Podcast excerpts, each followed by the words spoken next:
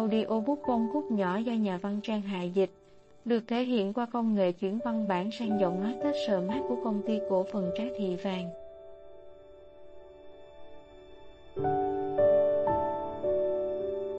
Tình yêu là gì mà khiến ta đau buồn, nhưng nhớ, hạnh phúc đến thế.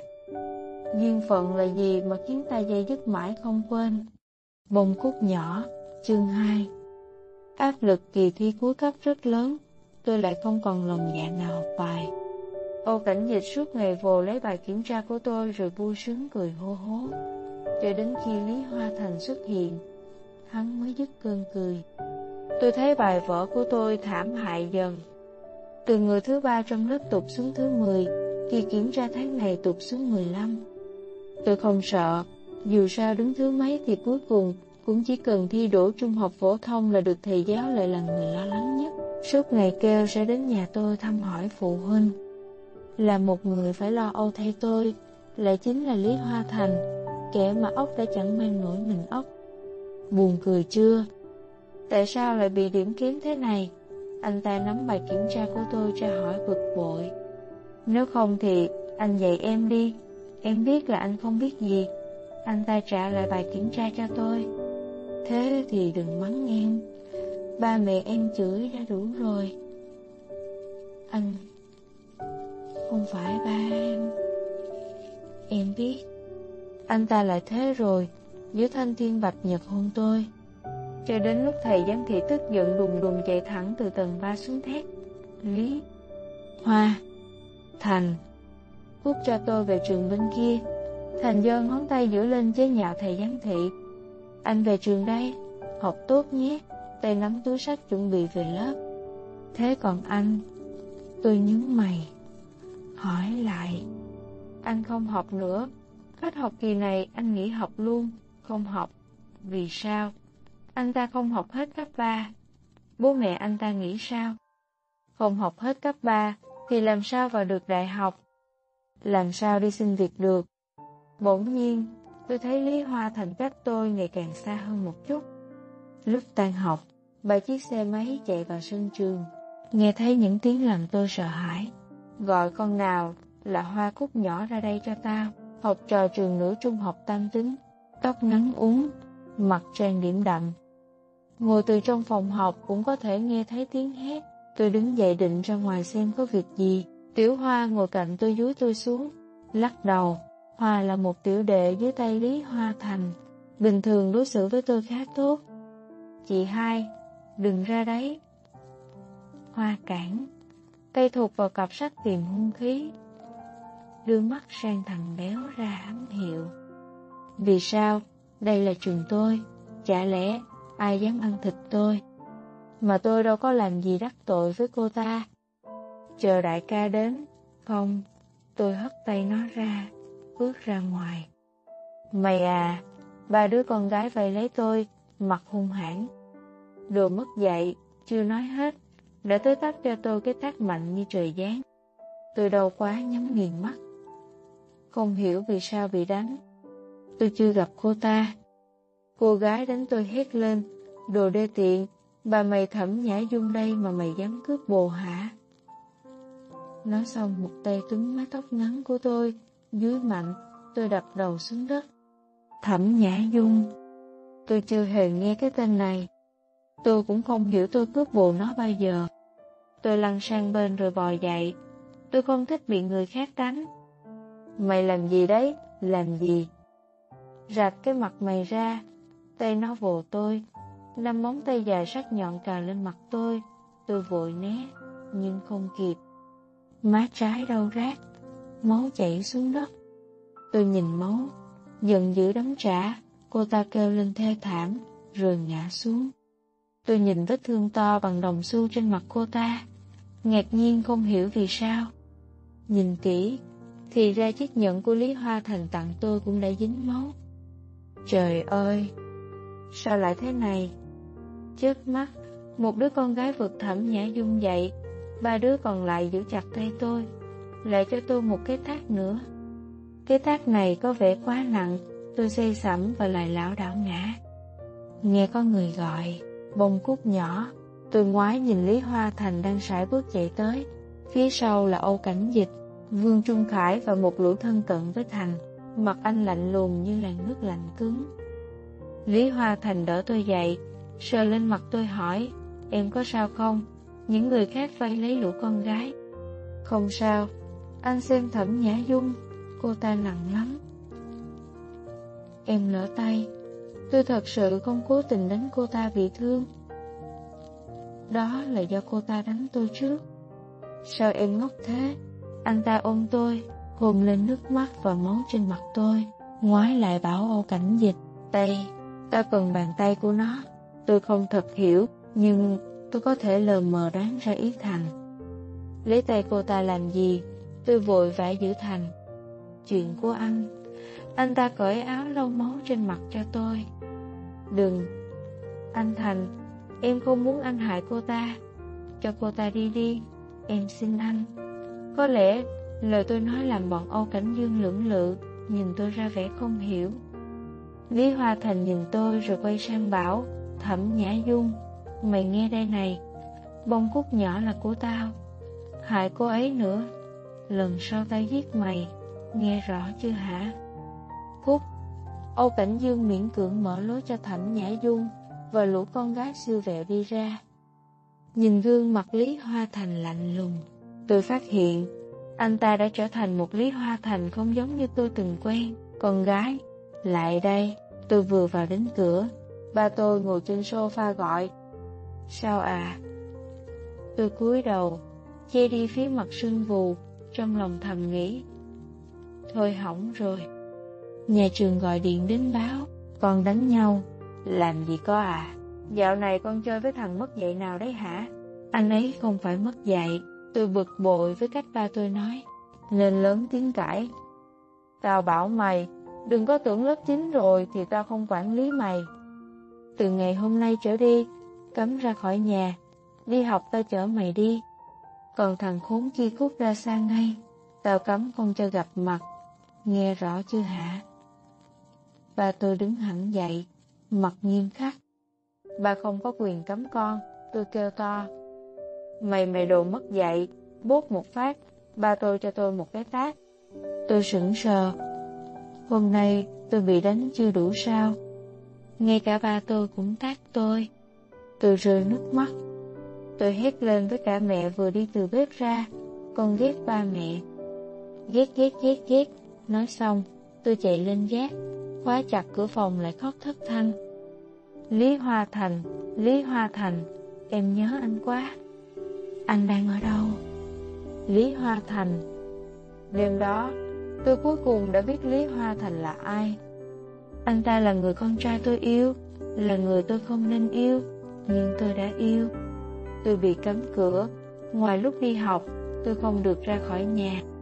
Lý Hoa Thành hình như cũng biết việc ở nhà tôi, anh ta không đi tìm tôi, chỉ sai Âu Cảnh Dịch lượng qua khối cấp 2 xem tôi.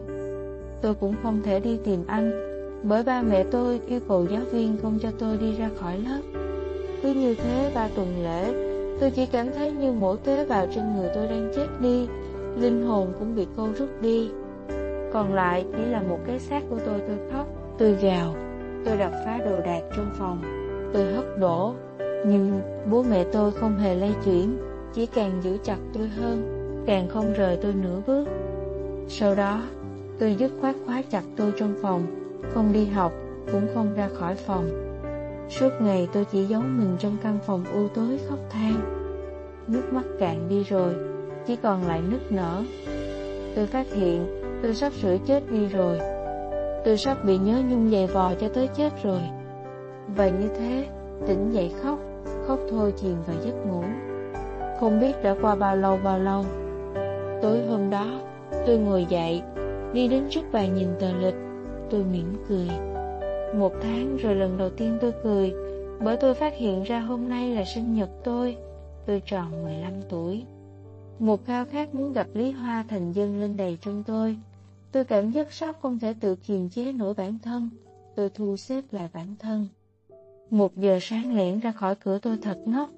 Cả một tháng nay, tôi chỉ biết khóc, không biết trốn. Gọi một taxi, Tôi đi đến một tiệm xăm mình mà Lý Hoa Thành từng dẫn tôi qua. Rời khỏi tiệm xăm mình đã hơn 2 giờ sáng. Tôi đi thất thểu, muốn gặp anh, nhưng không biết anh ở đâu. Tôi không biết nhà anh ở đâu. Tôi phát hiện ra tôi chả biết cái gì cả. Hai chiếc mô tô ào ào phóng qua tôi rồi dừng lại. Em gái, đi chơi không em? Đêm nay đua ở đâu? Tôi hỏi, nhìn họ. Họ băn khoăn, rồi cười khả ố, đường trưng chính, vừa bắt đầu, đi không em? Để anh chở em. Được. Tôi dứt khoát leo lên một chiếc xe. Tôi biết, Lý Hoa Thành nhất định đang ở đó. Người chở tôi tay lái rất lụa, vừa lượng vừa hỏi, em đi tìm ai? Nếu không có bạn thôi, cứ để anh chở nhé. Tôi biết lũ đua xe thích có một cô gái ôm eo phía sau để làm màu. Đêm này đông lắm mà. Đội xe Hỏa Long và Thanh Hổ đua đêm nay, phải một hai trăm xe. Em tìm người đội nào, tôi không biết Lý Hoa Thành đội nào, tôi chưa nghe anh ta kể, chỉ biết lắc đầu. Một lát sau đã đến đường Trương Chính, Luân nhìn đồng hồ. Có lẽ chỉ 5 phút nữa đội xe đến.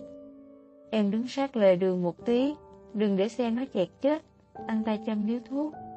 Sắc mặt em sao mà ghê thế? Sắp chết rồi à? Tôi không để ý lời anh ta nói. Tôi chỉ nhìn về phía trước. Chốc lát một đoàn đèn pha mô tô lăn láng lao tới từ phía xa. Sau đó là những tiếng máy xe, chớp mắt. Mấy chục chiếc mô tô vọt qua. Nhiều xe quá, tôi làm sao tìm được thành. Cắn chặt răng, tôi chạy ra giữa đường, muốn xem thật rõ từng chiếc xe. Lưng gà lên kêu tôi trở lại, nhưng đã co kịp rồi.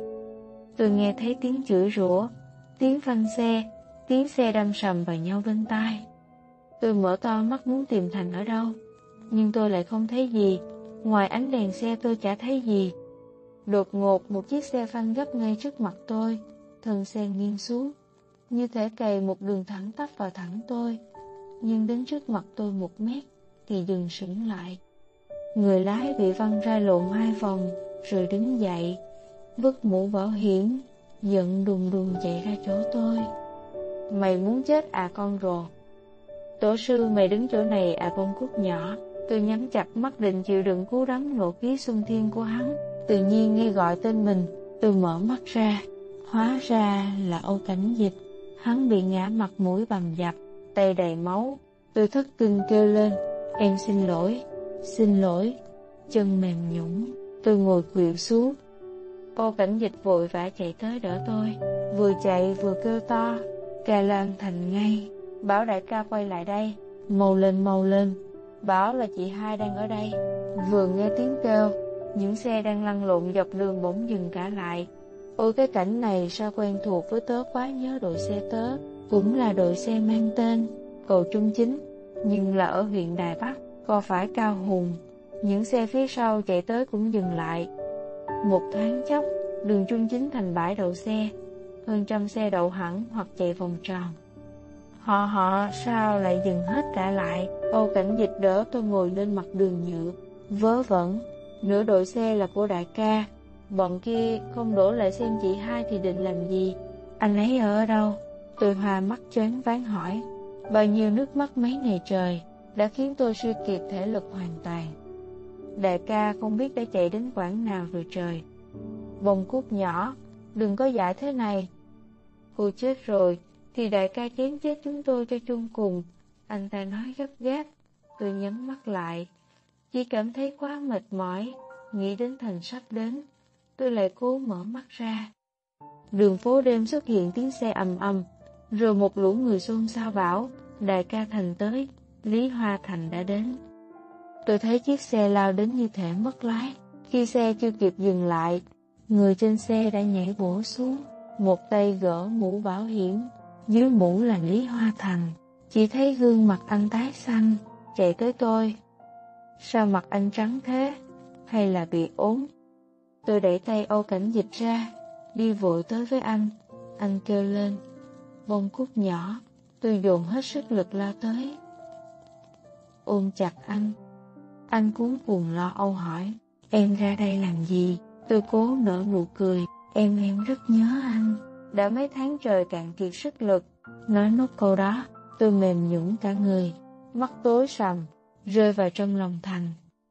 Tôi cuối cùng đã quay về với vòng tay ôm của Thành.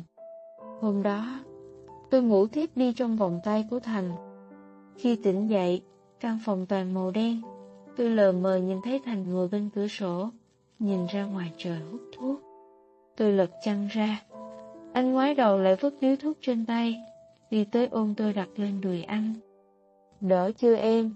Tôi gật đầu, chứa người vào ngực anh, nghe thấy con tim anh đập thình thịch. Chỉ có nhịp tim anh đập mới khiến tôi yên tâm, cho tôi biết tôi còn sống. Em gầy đi, anh ngửa cầm tôi lên, nhìn tôi nói điềm đạm. Chỉ vì anh, một câu nói, đã gộp tất cả tình yêu của tôi, thành ôm chặt tôi, miếng môi không nói. Rất lâu sau anh mới than, em trốn ra thế này ba mẹ em lo lắng chết, không bao giờ, họ đâu quan tâm em sống hay em chết, đừng tùy tiện thế, ngủ đi, mai anh dẫn em về nhà. Nói xong Thành đặt tôi xuống, định đắp chăn cho tôi. Đừng, em sẽ không bao giờ về nhà nữa. Tôi túm lấy áo anh, kêu to. Em ghét ba mẹ em, em ghét họ. Ngốc, nếu em giống anh, ba mẹ chết hết, thì sẽ chẳng thấy ba mẹ là đáng ghét nữa. Tôi không hề biết Thành là một đứa trẻ mồ côi. Trong bóng tối, tôi dường như phản phất thấy tiếng thở dài. Anh lẩm bẩm. Ba mẹ chỉ mong em tốt. Anh không phải người đàng hoàng. Theo anh sẽ khổ lắm. Trong tim em, anh tốt đẹp nhất. Tôi ôm chặt Thành, tự hôn lên môi Thành, một cái hôn vụng về. Hai tay Thành co chặt, cúi đầu nồng nhiệt đáp trả. Trong bóng tối không một tiếng động, chỉ có tiếng tim đập của hai chúng tôi, tiếng than dài. Rất lâu, anh mới miễn cưỡng rời tôi ra, ngủ đi, nói xong, anh đứng dậy đi ra. Vì sao anh không cần em? Tôi kéo anh lại, bắt đầu vô cớ rơi lệ. Không phải không cần, mà là không thể. Thành quay đầu đi, cố ý mặc kệ nước mắt tôi, nhìn ra ngoài cửa sổ nói buồn phiền. Tôi miếng môi, không nói một lời, anh cũng không nói gì lặng lặng ra khỏi phòng. Nhìn theo lưng anh, đột nhiên cảm thấy tôi không thể để anh đi. Anh là người đàn ông của tôi, của tôi. Tôi đưa tay cởi từng hạt nút áo trước ngực, cởi chiếc áo, gọi anh, Lý Hoa Thành. Anh quay lại đây, anh dừng lại, quay nhìn, đột nhiên hít thở mạnh, cứng giọng lại. Em làm gì đấy? Tôi rời khỏi giường, đi đến bên anh, vừa đi vừa kéo dây áo lót xuống. Em làm gì? Anh hiểu chứ? Thành lùi về cửa, mặt trắng bệch ra, như thể nhìn thấy quái vật, lắp bắp, em ngực em. Ngực tôi xăm một bông cúc kính mỏng vàng rỡ, là tôi đã để người thanh niên ở tiệm xăm đặt từng mũi xăm, từng mũi kim lên da tôi xăm lên, vừa xăm anh ta vừa cằn nhằn. Đại ca, Thành chắc chắn sẽ chém chết tôi, em xăm đấy, hôm nay vừa xăm. Nói xong, tôi đi tới, từ buông mình vào lòng Thành, anh run rẩy ôm tôi. Em ngốc quá, học người ta xăm mình làm gì, lưng, anh cũng có hình xăm. Em nghe Âu Cảnh Dịch nói thế, cho em xem đi nào. Nói xong, tôi thô lỗ tự tay cởi áo thành xuống, nhìn lên ngực anh, từng vết từng vết sẹo, như mạng nhện bị chặt ra một mảnh vá lên ngực anh ngang dọc. Đó là những vết bị dao rửa chém. Anh đẩy tôi ra, thở dài, em có biết em đang làm gì không? Mặc áo vào ngay. Anh vừa nói dứt khoát và gấp gáp, vừa như phản phất chịu đựng cảm giác đau khổ. Tôi biết hơi thở dài gấp gáp đó là gì. Tôi là bông cúc nhỏ, nhưng tôi đã học lớp 9. Chuyện nam nữ. Tôi không phải là không biết gì. Chí ít, tôi đã hiểu nỗi gấp gáp của anh. Đó là một thứ dục vọng, một thứ dục vọng thú tính. Em không đâu, em cần anh.